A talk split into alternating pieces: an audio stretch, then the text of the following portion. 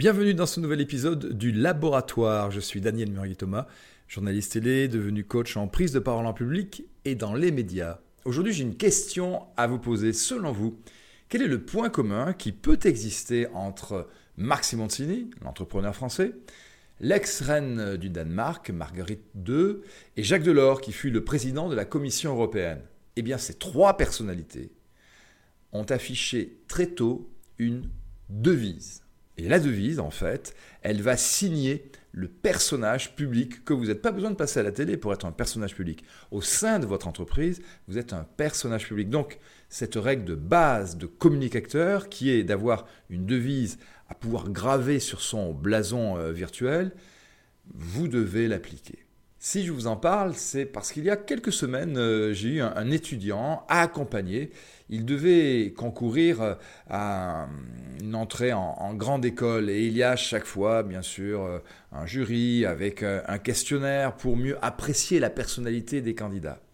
Et nous avons travaillé sa devise avec une formule presque de type slogan publicitaire qui était un, un résumé de ses motivations, un concentré également de, de sa vie, un raccourci en quelque sorte. Sa devise était « L'international au cœur ». Alors ça tombait bien, puisqu'il concourt à une école de commerce qui est totalement tournée vers l'international et il veut bien sûr y faire sa carrière. Mais vous voyez, avec « international », contrebalancé par le cœur qui donne une dimension affective, une dimension d'implication, d'investissement, nous avions toute son histoire. Arrêtons de parler de lui et revenons-en à vous. Vous avez une, une devise, c'est très facile d'en trouver une, par vos lectures, par des chansons. Par exemple, un jour j'ai entendu Léonard Cohen et dans, il y avait, je crois dans, dans, un, dans un refrain, ces mots « C'est par les failles que la lumière passe ». Très longtemps, ça a été une devise pour moi en tant que, que coach. Et puis, j'ai jonglé, sinon, ce que vous pouvez faire également avec mes initiales. Alors, j'en ai trois, c'est D M T pour Daniel Murillo-Thomas. Si je les mélange, ça fait M T D ou T M D, transformer les menaces en défis. Sinon, inspirez-vous de, de personnalités que vous considérez comme des modèles. C'est pour ça que je reviens immédiatement sur ces, ces trois personnages publics que je vous ai cités en début de, de chronique et qui peut-être euh, vont vous inspirer. Commençons par euh, Marc euh, Simoncini, l'entrepreneur français. Vous avez tous euh, en tête euh, l'émission euh, « Qui veut être mon associé », il en est l'un des piliers. Vous avez peut-être euh, surfé sur euh, l'application qui a fait sa fortune, à savoir euh, Mythique. Ce qui est intéressant avec euh, ce personnage issu du monde de l'entreprise, c'est que sa devise lui colle parfaitement. La voici, la liberté, c'est la conquête de soi. Liberté, conquête, voilà deux mots qui sont des marqueurs de, chez un entrepreneur. Donc là, il y a une congruence. Maintenant, regardons la reine du Danemark. Elle, bien sûr, c'est un personnage plus institutionnel, qui doit être extrêmement consensuel. La devise qu'elle avait adoptée, Margrethe deux, était l'aide de Dieu, l'amour du peuple, la force du Danemark. Belle promesse également pour celle qui a été une des régnantes les plus longues. L'aide de Dieu, beaucoup de modestie ici.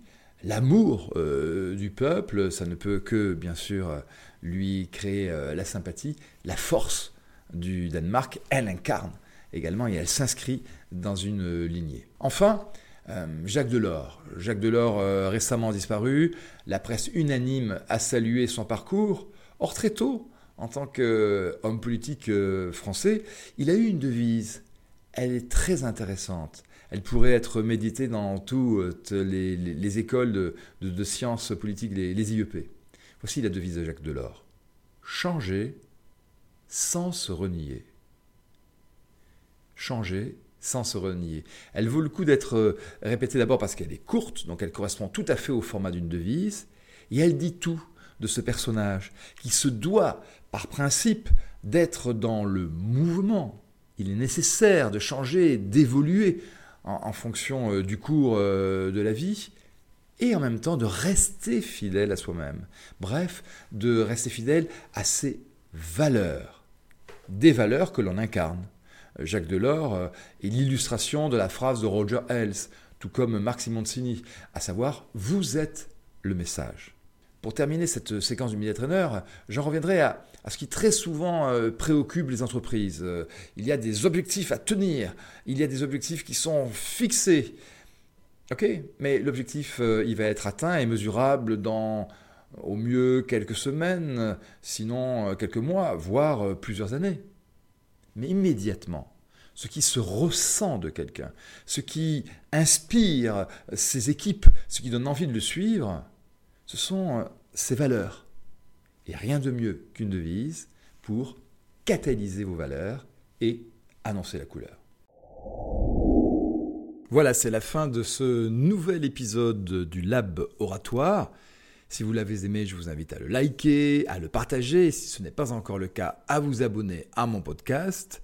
Pour découvrir mon offre de formation et de coaching en prise de parole en public et Media Training, une seule adresse, double vé double vé double vé point media training tiret du six formation au singulier point f r.